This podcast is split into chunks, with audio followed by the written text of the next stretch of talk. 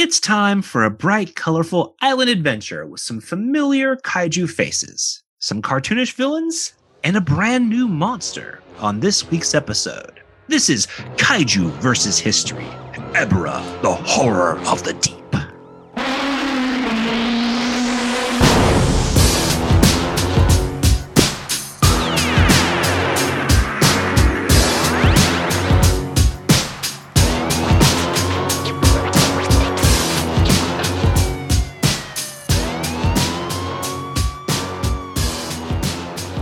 Welcome back. This is your garlic butter dipped Claw Patrick, and joining me is a King Kong stand-in and a stand-up kaiju craftsman, Miles. How are you tonight, Miles? How dare you call me a King Kong stand-in?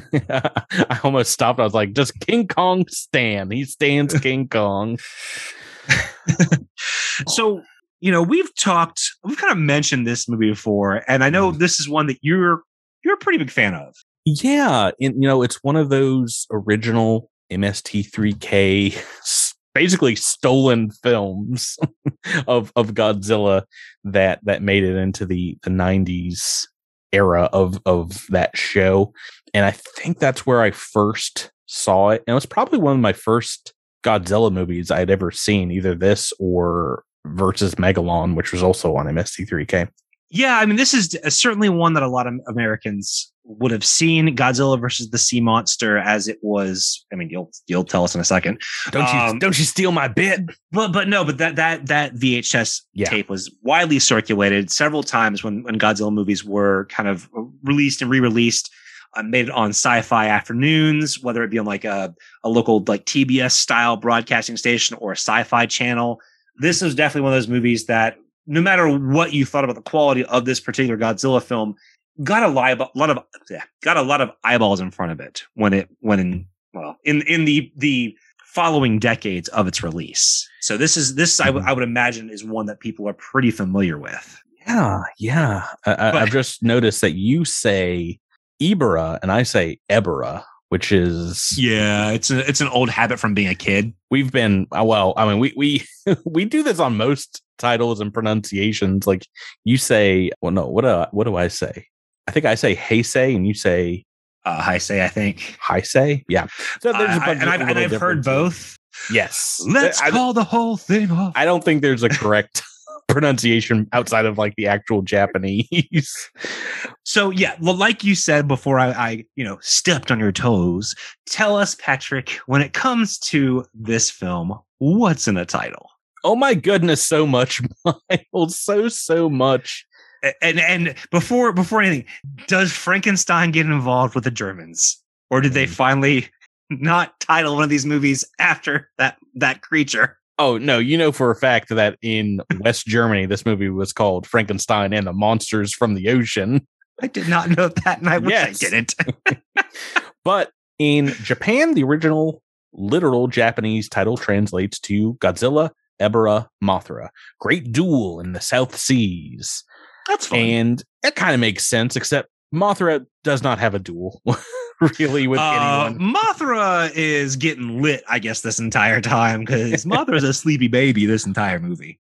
And technically, it's not really Mothra. This is one of Mothra's children. I think we're led to believe that in their previous incarnation, we saw as a larva. Yeah, but they still call it Mothra. It is, yes, Mothra's offspring. But yeah, it's the first time, and I think the last time, that we will see the full butterfly moth version of the Mothra in the Showa era. We're going to see Larva, I think, a couple more times, but I don't think she shows up in any of the other ones, but doesn't really show up in this movie. So I don't understand why that's in the title. As you said, Godzilla versus the Sea Monster is one of the titles that this film came out under when it was released directly to, bypassing theaters, to television in 1968 in the US, brought over by the Walter Reed organization. And yeah, very similar maybe too similar to Godzilla versus the Smog Monster, which is what another film would be getting. Yeah, that's years down the line too. Yeah, but lots of different titles all over. Ebera Terror of the Deep is the UK title, and our international title that we got eventually was Ebera Horror of the Deep, which I'm not a huge fan of because Ebera is not a large part of this movie. Is the antagonist of the movie, but very little character or backstory of what the monster is in this film. While I've always taken issue with Godzilla versus the Sea Monster, this is it's kind of what it is, because Ebera Horror of the Deep makes me think that Godzilla is going to go against some sort of like Lovecraftian creature. Yeah, exactly. Which is something I desperately want. No. It is a great monster. We're going to get kind of reuses of this suit in other movies, and I don't think we get a lot more Ebera until Final Wars. Yeah, I think Godzilla movie. I think the creature pops up in that. That's about it, and obviously some games. But I need you to read me the Netherlands title, because that one's sending me.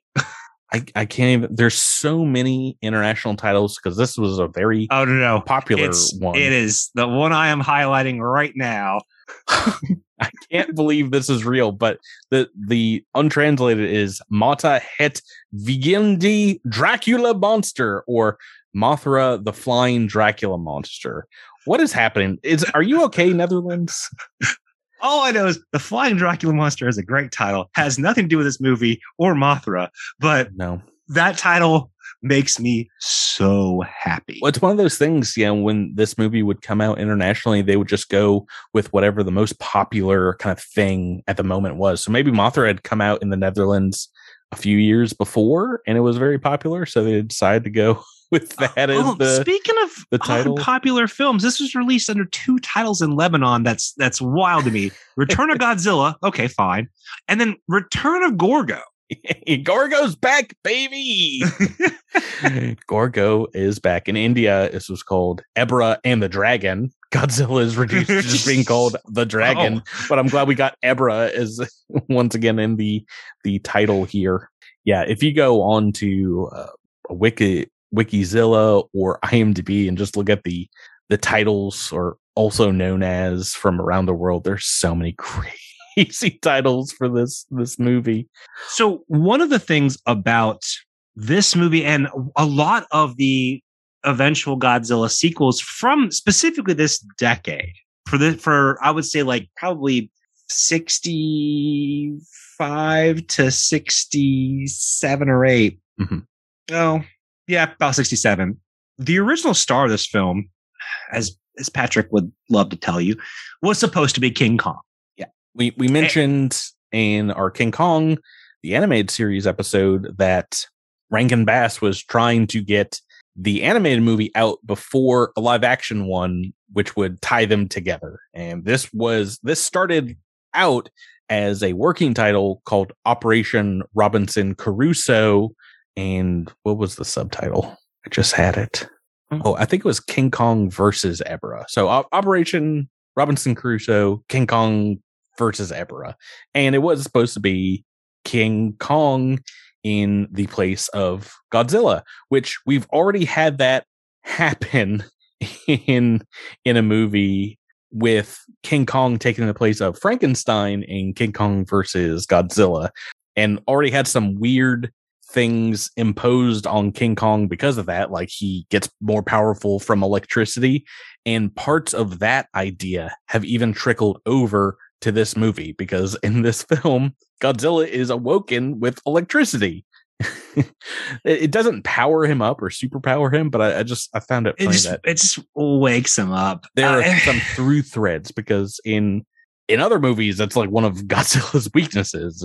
I mean, and there's a great book by John LeMay called it's simply called The Big Book of Japanese Giant Monster Movies, The Lost Films, and it covers a large portion of unproduced proto versions and straight up lost movies from the kaiju cinema, mostly Godzilla and Gamera films. And you come to find out a large section of these movies started off as King Kong films. And, you know, we've mentioned this before, and we'll probably mention it again for at least a couple more years, but there were a lot of concepts that started off as King Kong films that just became Godzilla movies. And I mean, me personally, much more thankful for more Godzilla movies than that damn Dirty Ape.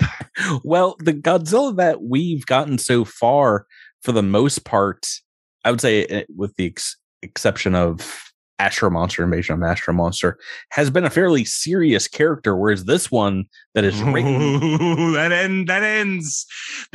ends right here. As soon as he started dancing in Astro Monster, you knew where Godzilla was going. Well, that is one of his least amount of screen times in any of his film appearances, and we'll talk about it. This one is his longest screen time in any Godzilla movie thus far, and the Godzilla we get is one that is supposed to be King Kong, and it has King Kong like traits, like his being protective of the native infant island star Deo, and taking a nap in a cave. Oh, dude, the image they have of Godzilla sleeping in that cave is an entire mood. That dude isn't just sleeping. He is like hunched over like a super rock, yeah. He's like that parody of like a slacker kid, like kind of almost falling out of bed. Like, I love everything about Sleeping Godzilla in this movie. It makes me rethink. It's like maybe he wasn't tricked into the volcano at the end of Raids Again, maybe, or under the ice shelf or whatever it was. Maybe he just wanted to take a nap there, and he's like, "All right, that's fine. Yeah, you can cover me with ice and rock. Yeah, I'm good here. Yeah. Pack it up." So, but this also, you know, indirectly starts the trend of Godzilla becoming more of a hero character. Yes, and yeah, it started prior, but this really helps solidify it. Oh, a crazy amount, I would say. I would argue, actually, this is probably, for his character, more influential than almost any of the other Godzilla movies that have come before it. And part of that is because it was written for a heroic character. It was written for a King Kong character who would be helpful to our main characters, helpful to the infant islanders, probably would have had more connections with them. And yeah, is just in general a little goofier. There's a part where he just kind of like pops a squat and begins to take a nap in the movie before he gets attacked again. And it's very much a King Kong scene where it's like, this monkey can't catch a break. Well, and it's also important that sometimes, you know, stories get blown out of proportion because, you know, the story is this started off as a King Kong idea, but the director, Jun Fukuda, he talked about this, saying that, you know, Godzilla was in the first draft of the script that I saw. I don't know what the earlier drafts were like. So by the time it was actually going to be made seriously, Godzilla was in it. So yeah, no matter what pitches or intents were going to happen, like it became a Godzilla film. And yeah, I know that there was some politics behind it, but by the time anyone who of any consequence was starting to make the movie, it was a Godzilla film. So while we in history itself talk about this initially being a King Kong film, that doesn't always mean it was like slated for a King Kong film by the time it got anywhere serious to happening. Well, it is and it isn't, because certainly the stories that have come through of Rankin Bass seeing the script and saying, you know, there's not enough connections to this animated show that we've already got in production. I think those are true, and I think they had a script already, and they could just change out the monster and still kind of go forward with the production. And not having Ishiro Honda able to do this and go into Jun Fukuda, I think that's when they brought him in and said, okay, now we're doing a Godzilla movie. But they would go on, of course, Rankin Bass, to get their King Kong movie in King Kong Escapes, which will come out the next year. And that has probably a good deal more connections to the animated show. It has the same villain. But yeah, we talked about it basically being a remake of the show. This one still has some connections. There is a condor or like vulture-like character in the King Kong animated TV show. And of course, the real villain of this movie, Miles, is Giant Condor, who just shows up out of nowhere and attacks Godzilla. Yeah, for no reason. Yeah. Oh, great scene. Jin Fukuda, who is, I would say, other than Ishiro Honda, probably the most prolific of the Godzilla directors. Well, yeah, he's number 2 in the Showa era. And directs, you know, obviously the creation of one of my favorite monsters in 1972 with Godzilla versus Gigan. Mm-hmm. So, I mean, we will see much more of him, but Duda did not have the most wonderful time with this movie. We'll talk about that in the criticisms because he's his own harshest critic. But Jun Fukuda, we've probably seen his work as he was what we would call second unit, but also assistant director under Shiro Honda in 1956's Rodan. The majority of the 1950s, he did assistant director work for Toho, but had been making feature films, I think, since 1959 or 1960. But this is his first kaiju film he got to helm. And while it did feel like he might have been a second choice, he got to do the movie the way that he wanted to do it. And they brought him back for 4 more after this. We're going to see him do Son of Godzilla, like you said, versus Gigan, but he also did versus Megalon and versus Mechagodzilla. And episodes of Zone Fighter, the TV series Zone Fighter. Yes. I have such a good time with this movie. This movie it's a pulp adventure story with kaiju in it. And you can't be more excited. I mean, obviously Invasion of Astro Monster was a blast. And we get, you know, the beginning of this more personable Godzilla, I guess the best way to put it. He's certainly like isn't just rampaging. He's got a little bit of a personality. He has they're able to do a little bit more of his facial expressions, or at least give him facial expressions, and they still do in this one. And I love the way Godzilla looks in these movies, because he looks perpetually put upon and kind of pissed off, but also in like a non-threatening way, like more like a grouch. Yes, he definitely has that. We got that in Invasion of Astro Monster in the few scenes that we got to see. He just wakes up on an alien planet in that movie and has to start fighting and then start dancing. Yeah, it does have that feeling of, oh, this again. Well, like when they have his eyes shoot up when he's electrified, he just looks so upset about being awake. Yep. And then obviously he comes across Ibra, and they start.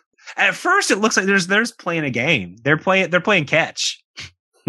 they're playing tennis with one another. Like they're this big boulder. They keep hitting back and forth. My wife walked in at that part of the movie as I was watching it. I tried to explain that this is a very serious kaiju film where they're playing table tennis with boulders the size of Mack trucks. That part is a little crazy, but we got the almost the exact same scene in King Kong versus Godzilla, where they're just batting the rocks back and forth at one another. Just kind of a staple of these movies now. We haven't talked too much about the plot, but in doing so, we got to introduce some of these characters and a huge cast, a very large cast of folks, including who's our main character, Yatta. Yeah, Yatta. Yatta is a college student who gets his friends, Nita and Ichino, to go. I would say, let's use the term friends loosely. People he met that night. Is that what? I thought he was supposed to have known, because he goes up and it seems like he meets them, or has met them before the dance. I was under the impression that they were just happened to be hanging out. Yeah. Oh, that's weird. And then he's like, yeah, let's go look at boats together. And also, let's fall asleep on this boat. Because when they wake up, they're like, oh, yeah, this kid just wants to see a boat or something. Like they talk about him like they maybe don't know him super well. So I was under the impression that they weren't actually friends. I was a little confused by that. It's were they doing the dance off to get the boat for him? No. Or did he just meet them there? Because it seemed like he found out about the dance off and went to try and win it. But yeah, but he showed up as it was ending. Yeah, it's I'll win this after it's been going on for 10 hours. It's that's not how these work. Yeah, it's a weird beginning. But yeah, we then are introduced to the amazing Akira Takarada as Yoshimura, who plays at first the yacht owner, but you find out very quickly that he is just a safe-cracking thief on the run, and is a really cool character. And him and Yatta, I think, could have had a very great dynamic between them. Mm-hmm. I don't think the rest of the movie, I wish the two other friends had just kind of stayed on the boat, because they don't get a lot to do, and it just muddles up some scenes where there's just five of them, including Dio, the infant islander, running around the island, getting into James Bond like shenanigans. Yeah, I mean, I will say, I think everyone in this cast offers a good amount of fun to be had. I think everyone shows up for work. Everyone understood the assignment. And I mean, this is an interesting production, because it does seem to kind of be falling into where kind of Gamera was going, where like, okay, maybe we're skewing a little bit younger. This is a pulp adventure. It feels like a fun adventure story, maybe geared more towards children. Even though there's not a child in the movie. No, there's not. One. But like, it's still an adventure story, and there's still even the monster fights. They feel a little more cartoonish. They're a little more animated, and I don't know if sometimes it's a bad thing, sometimes it's a good thing with that. I think that there are some really fun moments, like when they're talking about waking Godzilla up, and Yoshimura is like, no, he's going to destroy everything. And then the dude goes, Godzilla wouldn't do that. And I'm like, my note is an expletive, but I'm like, just since freaking when would he not do that? I mean, he kind of, I don't think people would really know that he was a protector in Astro Monster or. Yeah, which the official synopsis notes that he's basically sleeping off after his last encounter with Ghidorah. So, like, I love that. Like, oh, Godzilla, who previously fought Ghidorah, is napping. Yeah, he needs a good year-long nap. Yeah, the four of them get to this island and find out that they're looking for Yatta's brother. They find out the infant islanders are being held captive there by the evil Red Bamboo Army, which is awesome. Just a great name for these kind of villains, these over-the-top Saturday morning cartoons villains that really do feel like bad guys out of the King Kong cartoon. Oh, yeah. I also want to rewind a little bit, because, you know, at the beginning of this film, we get, you know, Ebra's giant claw coming out, and that debut looks great. That whole fairing scene looks fantastic. Yeah. I think when we do get Ebra framed correctly, the claw coming out over like very small boats looks great. It's fantastic. It's just when he just pops up in his when he's put against Godzilla, not so much. when he pops up in his like lobster broil special look, you're just like, oh, well, you know, you guys tried. I do appreciate a different kind of monster. I always appreciate a different kind of monster, and Ebra's certainly that. But at the end of the day, he is kind of just he's seafood. Ebi in Japanese means shrimp or like prawn. So I always thought he was like more lobster like. He is more. I mean, Godzilla he's actually breaks off his claw. Well, I mean, some in classic Red Lobster fashion. Some shrimp like prawn things can have, you know, like pincers or claws, I guess, but no, this is a giant lobster. It's like a Langostino. We'll split the difference.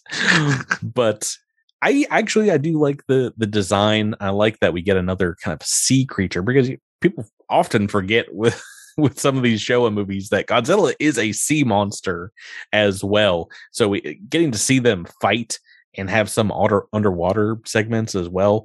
Really cool in this movie, but I think the best villain in this movie is not Ebra. It is Captain Ryu, played by Akihiko Hirata. Once more, our Serizawa is back, and in an even cooler eye patch. How is this possible, Miles? He looks so good as the villain here. He's phenomenal. I am. And what's wild is, like, if you didn't know better, which, you know, we don't, we just, you know, did a little bit of research, you'd think that maybe this guy does just have an eye patch. Like, maybe he's knocked an eye out, because, you know, he's, no, he just looks really good in one. Yeah. But no, he's great. Yeah, I think this might be one of his last major roles in a Godzilla movie, even though he does show up as kind of cameos. Like, he cameoed in Rodan. He was like a doctor in Rodan. I think he pops up at least in the last one. Well, he's in a couple more, but not as like a main villain or main hero kind of character. But it is great to see him here. I think he does great as, you know, kind of a stand-in for... I also just love the name. The Red Bamboo Army is so cool. Yeah, no, it's certainly not bad. And I love the... There is, I mean, like I said before, there's just such a pulpiness to this adventure. Like, it feels like a yellowed paperback that you would find at a used bookstore of this like wild adventure these people had. And then there's these weird things of like, why do they think that, like, I can't remember which one of his goofy friends automatically assumes that Dio's a cannibal. Well, yeah, you know, she's a native islander. They gotta eat people, right? I just don't know. You also get some cool scene of like Eber like skewering dudes, like just randomly, just like, oh yeah, it's a very brief scene, but those two fishermen that tried to get away get obliterated by Eber, and it's one of those things. It's we're going to see him in Final Wars. It doesn't seem like that big of a threat on land, but in the ocean, just popping up out of nowhere and clawing your boat in half. It is very, very frightening to think about this giant prawn coming at you. Played by Hiroshi Sakita, who we just saw in War of the Gargantuas. And of course, very few other people have been in the Godzilla suits, and this is no exception. Haru Nakajima playing Godzilla here. Some of the other casts I wanted to highlight is we do not get the Peanuts in this movie, even though this is the last outing for the Shobujin until the Heisei series, until the 90s, if you can believe it. Even though we are going to get Mothra in larval form, we're not going to have the little cuties, little beauties translating. But in this movie, this is the first and last film appearance of Pair Bambi, the two other Japanese singers, Yuko and Yoko Okada. They're okay. They're fine in this movie. There's nothing right. They are not the Peanuts. That is certain. Yeah, but I mean, I don't think there's anything wrong with them. They're just, they're there. They're not a major part of the story, so I can totally understand them not standing out. So much other fun stuff is already in this movie. They also kind of blend into the craziness that's going on screen. Do you have a favorite aspect of the film, something that worked for you, or a favorite scene you wanted to highlight? There's a lot of good stuff going on in this movie. Yeah, I mean, honestly, I love Sleeping Godzilla, man. I think he is an absolute mood. Other than that, I like I said, I mentioned this before, but Godzilla snapping off Ebera's claw and taunting him with it. Yeah, he does both of them, but then he clacks that one together. Yeah, he clacks it together. Like, oh my, Godzilla, calm down. It's so great. It's so goofy. I have a massive amount of fun with that. Yeah, he's just... There's a lot of fun. We didn't even talk about, like, you know, the whole reason that they're capturing people is to make this dye out of a local fruit that only grows on this island that keeps Ibra at bay. Like, he won't attack. King Kong likes the red juice, and Ebra likes a yellow dye. Or at least is repelled by it. Or hates it. I forget. Yeah, it's one or the other. So yeah, that makes sense, and it's kind of like an interesting plot point. And then it also gives you the secondary subplot of the people who are captured are like, oh well, let's make a fake phony bat, so when they go out there, they get smashed, which is exactly what happens. There's a lot of plot points in the middle of this movie that's like, what are they going to go for eventually? And eventually, of course, the Islanders do escape, but there's so many antics, of the main crew that. It takes so long to find Yada's brother, and then eventually they keep getting captured and escaping. Happens a lot in this movie. It's all over the place. I did want to point out that director Jun Fukuda was asked to take Akira Ifakube's score for this movie, but instead brought on his own guy, Masura Sato, in this movie, and we'll bring him back for a couple more Son of Godzilla and versus Mechagodzilla. Very different soundtracks. Mm-hmm. This one, very light. I would say even whimsical in parts. And they do source some prearranged music from other movies. So it feels kind of like, I mean, it sounds more like a regular movie where you'd have soundtracks from other things kind of bleeding in. But the score is great. I really enjoy it, how different it is. I do too. And I think there's a weird 60s jazziness that will pop up in Godzilla films that I think are usually because of Sato not doing the same kind of stuff that Ifukube does. And I wish we had some elements of you definitely want a little bit of that, but like I appreciate the different approach. Yeah, me too. I do think my favorite scene in the movie is that condor fight. It's so dumb. It's so quick. I love that he's got his own like entry and comes back in, although I think it's a different design of the prop. I think he comes back as Giant Eagle in one of the later Showa Godzilla movies, but Daikonduro, Giant Condor, gets smacked up and then Godzilla rubs his nose in a super human way. This is the jumping up and down dance for this movie. It's an homage to a very popular Yuichi Tanuma character from the Young Guy movies in Japan, and exactly is called Sir Galahad in Campus from 1961, and it's, you know, kind of like a knowing like, get out of here, I think, move. I just really enjoy. Which is the general look that Godzilla has in this era. Yeah, it's like a big tough guy kind of move. I don't know. If this movie was made today, he would definitely be doing The Rock wrestling kind of moves, or he would be doing the eyebrow. Yeah, you can't see me from what's John his Cena. Face. Yeah, he'd be doing that's the kind of equivalent, I think, of some of these things. And Haru Nakajima, I can just see loving adding those little character quirks to Godzilla. And obviously he did, but the one thing I don't want to say hated, but definitely noted to be a challenge, was because this was an underwater themed movie, he had to work double. Oh, yeah. He said, I worked overtime until 8 o'clock every day. I lived in the water. Generally, in the summer, everybody wants to go in the pool and play. But when it comes to kaiju movies, it's totally different. Most of the scenes they shoot in the water are not in the summer, but in the winter. In the middle of winter, shooting started at 9 in the morning, going until noon, and then we take an hour off, but we go from 1 p.m. until about 5 at night. I need to stay in the water all day in the suit, and shooting took a week for the water scenes. So I would imagine it was fairly unpleasant for him. My goodness. That's so crazy.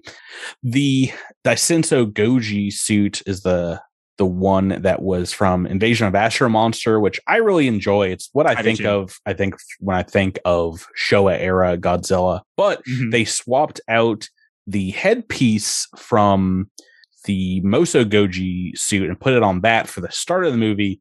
And then they end with another suit and use it for some headless shots, I think, in the underwater segments, but had a new head made for later on in the film, which I believe Japanese fans revised the name of the suit to be called Nakai Goji, which is the one I think we get in my favorite scene where he's rubbing his nose, and later on any of the close-ups. So a bunch of different suits used at this point. You know, if a Godzilla suit was falling apart, they would use that for shots where it might catch fire or it might go underwater, and then they would use a new one for some of the more close-up shots. But they really they messed these suits up in short order in each of these films, and into the late 60s, we get to see that those suits that I just mentioned absolutely fall apart. Like, literally, you can see things flying off of them, I think, in All Monsters Attack and some of those later 60s films. Talking about the criticism in this movie, I mentioned Jun Fukuda is one of the harshest critics. He gave all of his Godzilla-directed films, when he talked about it in the 80s and 90s, a minus score, a negative score, and described the experience of working under producer Tomoyuki Tanaka, who is still producing the Godzilla movies into the end of the Showa era. Call the process like pouring 2 full cups of water into 1 cup. So he was just having to deal with all the producer notes and tried to fulfill his own vision and also make a movie that is, you know, like today's kind of big budget action films. And it wasn't until people like Goldbraith and things like that interviewed him later on and tried to convince him that they were very beloved that he started to come around, and he would say he would go back and watch it. Very similar to Ashiro Honda. I don't know why these guys who put so much love and craft into their movies ended up hating what came out on the biggest screen. Yeah. I mean, it is a little bit of a bummer because they're some of the most fun movies. Oh, yeah. Even Leonard Maltin gave this Godzilla film one of his highest scores for any of the Showa era, 2.5 stars, and called it one of the more entertaining entries into the series. And he praised Sato's score, the use of color, which I didn't even mention. I love the color in this movie. I love that the cast, including Akira Takarada, is in like a bright yellow jacket the entire film. Just very, it pops. Well, I didn't even mention Kumi Mizuno plays Dayo in the movie as well, and it was supposed to be played by a much younger actress, you know, an actual teenager, but they pulled her out and put in Kumi later on. On Letterboxd, though, and on IMDb, the scores are pretty low for this movie. I was surprised at 2.9, about a half, like a midway score, which. Yeah, well, spoiler warning, I'm rating it higher, a 5.5 out of 10 on IMDb from user reviews, mind you, and a 2.9 out of 5 on Letterboxd. It's about a 3 to 5, which is honestly not an awful score. It's 6 out of 10. I would honestly say it's a pretty fair score. We will likely give it a higher one, but I'm more kind of in line with Letterboxd. It's certainly not the best of Godzilla canon, but it's such a fun entry that. I mean, especially it's a very easily rewatchable movie. Yeah, and I think that's a little below 2.5 stars out of 4 for Leonard Maltin's review would be closer to like a 7 out of 10. I can't do the math in my head, but yeah, that talking about the legacy for this movie, as we mentioned, Ebra doesn't really come back until 2005, but it is one of probably the most widely viewed of these Godzilla movies because it skipped theaters here in the US. It went directly to TV, and supposedly people assumed the film had entered the public domain in the 90s when MST3K took it on because there wasn't a US copyright for the movie. That there was nothing, there's no Godzilla versus Sea Monster, what it was brought over in the 60s. And that's why a couple of different companies went in and put in the copyright for the movie, how they got it on MST3K, how they restarted showing it on TV in the 90s under Godzilla versus the Sea Monster. But yeah, that ended in I think the early 2000s as Toho finally caught wind of it and came in, put in the copyright for both, I believe, Eberahara the Deep and the Godzilla versus the Sea Monster. So that's why you can't find that MST3K episode anywhere. Unfortunately, I don't think they were able to reproduce the DVDs. And yeah, that's when they started printing the actual kind of Toho approved versions, and we get things like the movie on the Criterion Collection, and which looks fantastic, by the way. And it's the version I think that's also up on HBO Max, and it's a very, very lovely print. It's one of those things that this movie's technical budget was kind of slashed compared to some of the prior ones, but it still holds up because I think they do a lot with what they have. Let's just say that. Let's get into Rain this movie because we'll talk about the technical aspects a little bit more there, I'm sure. For enjoyment, I mean, this is what I think of first. If I'm not thinking of Invasion of Astro Monster, I'm thinking of this movie for Showa era Godzilla, especially 1960s, because this movie just screams 60s. The colors, the swinging soundtrack, all that. And I bet I could probably watch this movie as much as Invasion of Astro Monster. I can probably rewatch it as many times. So, and like I mentioned, it's the film in the 1960s that has the most screen time for Godzilla. So if you're coming to these kaiju movies to see a giant monster traipsing around on screen, this has almost twice as much screen time as Invasion of Astro Monster, if you can believe it or not. So yeah. It's certainly a very high 8 for me. Ooh, it is. It's just fun. It's a super, super fun movie. The transition of Godzilla entering the hero character, just, I think they chose the exact right adventure because, the next one I think will be a little bit more split when we talk about Godzilla again and the kind of growing pains of the Showa era after this movie. But this one starts off really strong. It's a really good pulp adventure. Godzilla is just delightful. He's fun to watch.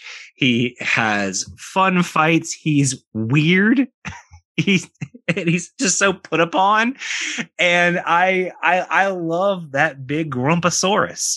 And I think that the humans are great. I think the acting's very, very strong.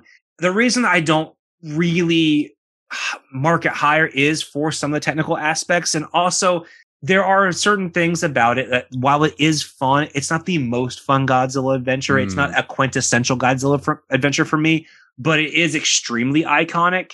Like, I mean, and I give it a high 8. I know we don't do points here, so it's not quite a 9 for me, but it's very, very high up there. Yeah. I gave it a 9 out of 10. Which I think is what I gave Invasion of Astro Monster as well. If I didn't give that one a 10, they're both great. I think they're both very watchable. This movie doesn't really overstay its welcome at any point as well. There's not really parts that drag. There are parts that get a little repetitive, but for the most part, there's always something fun happening on screen. Even though it does take a full 40 minutes or so for them just to find sleeping Godzilla. Like, not even for them to wake it up. I think it's another 10 minutes after that, but very fun movie. I definitely, if I can get my hands on the MST3K version, I could rewatch this endlessly because there's, multiple interesting ways to watch it. The original Japanese is on HBO Max is how I did this time. And I did not fall asleep. That's pretty proof positive that I had a good time with it. Like you said, for the technical aspects, I am dinging this a few points. They did well with the budget that they had. They used a couple of composite shots that I think looked as good as any have in a Godzilla movie. The one where Mothra lands and all the villagers are running from the island to get up to it. Thought that looked great. I was like, wow, how did they do it? And it's because they use a very expensive composite shot. Now we do get some very poor blue screened Mothra flying segments as well, which just doesn't have the same kind of technical wizardry on display in some of the other movies. And it does, I think, list our main man, E.J. Tsuburaya, as director of special effects here, but he didn't touch this movie. He approved kind of general concepts, but it went to Sadamasa Arakawa as the main director of special effects. Didn't do a bad job, just you can tell the budget wasn't there. So I'm giving this one an 8 out of 10 for dinging it a couple points, Miles. I also dinged it, but I dinged it a little more than you did. I dinged it to a 7 because I do think that there were several aspects of the technical side that didn't always live up. There are some great moments. Like we mentioned, the open water scenario at the beginning of the film with the giant claw coming up looks phenomenal. And then on the flip side, you have Ebra with a, honestly, again, the budget shows at several points in this movie, a toy boat that they put almost no effort into making look like anything.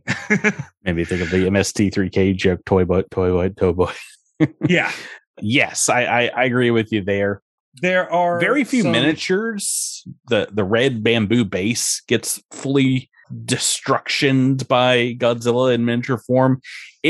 It looks to King Kong scale. It doesn't really look to Godzilla scale, you know? Yeah, and I mean, there are a lot of little moments here and there on the technical side that just kind of, because they're so noticeable, it's not that they're even bad, it's because they're so noticeable when there are other aspects of the movie that's not the case, mm-hmm. that it just dings it a little bit more for me. Mm-hmm. Lastly, what do you think about the evocative nature of this movie? We've talked a lot about it. 9 for mm-hmm. me. Yeah. I mean, me like too. You said, this is completely evocative of what people think about when they think of a classic 60s Godzilla film. This is a film that a lot of people saw on Saturday afternoons or an MST3K. This is, I would likely imagine this was one of the most widely seen in the memories of a lot of people that grew up watching these monster movies in the States. And this is one that has a weird reputation to it. I mean, you may not have a lot of, high opinions as we do for this movie, but I would imagine most people know that the title Godzilla versus the Sea Monster exists, even if it's done in an ironic fashion. This is an extremely well-known title, and yeah. I think it does hit a lot of the classic Godzilla bits, and yeah, it gets high marks for me in that direction. A lot of people put King Kong vs. Godzilla higher on like the rankings list for Showa era movies. Nah, it's just not as good. I think Ebra should take that place, even though this was a King Kong movie potentially first. Godzilla does make it kind of his own, and it's just the same thing with last week's Daimajin Strikes Again. It just feels like a different story, and it feels like one that we hadn't gotten up until this point with Godzilla movies. And I'm happy that we did. And part of the thing that makes it feel so different is, different score, different music, different direction. But I do think of this as probably the most representative of 1960s Godzilla, if I'm not thinking of Invasion of Astro Monster and him jumping up in the air. I mean, and there is that. I mean, we spoke very highly. And there's other movies that are coming along the pipe that are up there. But in terms of the reach that it had, and there are some other ones that have equal reach, I would argue, that are coming in the Showa era. Mm-hmm. But I mean, this one, I think, I always feel like this one gets a little slagged on, when it is a perfectly fine, entertaining pulp hero movie. Yeah. Yeah. And like you've said, for a lot of the early Godzilla movies, the Godzilla that we know doesn't really come about until fairly late in the Showa era. I would say at around this point, around the halfway mark of all the films. And this is a little bit of the best of both worlds. The budget still isn't completely slashed. You can still see a lot of the money up on the screen, and you get some great performances. You get some great performances by not just Godzilla mainstays, but just Toho folks that have been around these movies for a while. The only thing really missing for me in this equation is Ishiro Honda, but I think this is a great first entry for our new director, Jun Fukuda, who will go on and make some movies in the Showa era his own. Yeah, absolutely. Right. So I also gave this a 9 out of 10. Thought it was really good. Really good evocative film for the series. So I'm pretty pleased that this is getting such high marks. I didn't think this was going to be a perfect score in any aspect. And going back to rewatch this, I was pretty sure I was going to enjoy it as much as I had in the past. And I was surprised maybe I enjoyed it a little bit more, because this is the first time I'd watched the Japanese original artist, or part of the Criterion Collection. I think I'd seen other translations before, but For you, I believe that's going to bring us to an 8. Is that right? No. 8, 7. Yeah, an 8, yeah. And me a high 8 or low 9, and our show total to an 8 out of 10. I'm pretty happy with that. Just over 8, but not past 8.5, which is how we do. I think that is pretty right. It still is maybe a little bit lesser than Invasion of Astro Monster, the previous Godzilla movie, but I think it's up there. You know? Yeah, no, I think this movie doesn't quite always get the love that it should, and it's such a good time, and especially since it's so widely available now, you should, because this was hard to find for a good long while. Mm-hmm. After the VHS era, I would highly recommend giving another shot. Yeah, I don't know if it's going to crack our top 5 of the Showa era. It's definitely in the top 6 or 7, I would say. I'm just realizing we rated King Kong versus Godzilla as an 8 as well. I think maybe you weighted that one, because my score was higher for this one, because I don't care as much for King Kong versus Godzilla. Yes, it was. It was indeed. That's just the way the cookie crumbles here. I mentioned the Letterboxd reviews here because we have started our own Letterboxd account, where from this moment onwards, you can see what our watch list is going to be like for the rest of the season. And if we're getting close to the end of the season, like we are right now, we'll start putting the next season's watch list on. So right now we're in the 1960s. Next season will be 1970s stuff, but we'll also start putting up some very short reviews as well as what our show final is. And they use a 5-star system there, but there's half stars. So this one, for example, would be a 4-star. Yes. Oh, right. That's going to do it for us. Thank you everyone for listening. Thanks for checking us out on Twitter at Kaiju Versus History, or emailing us with any comments at kaijuversushistory@gmail.com, going on to our website, checking out what we are doing next. And I get the honor of introducing what we are doing next time and next week here on the show this week. Very excited, as we are moving, I think, for the first time, maybe not the last time, from a Toho movie to a Daiei movie, from Godzilla to Gamera, in the world of colorful space bats and flying turtles. Join us next week as we tune in for History versus Gamera versus Gauss. Bum, bum, bum, bum, bum.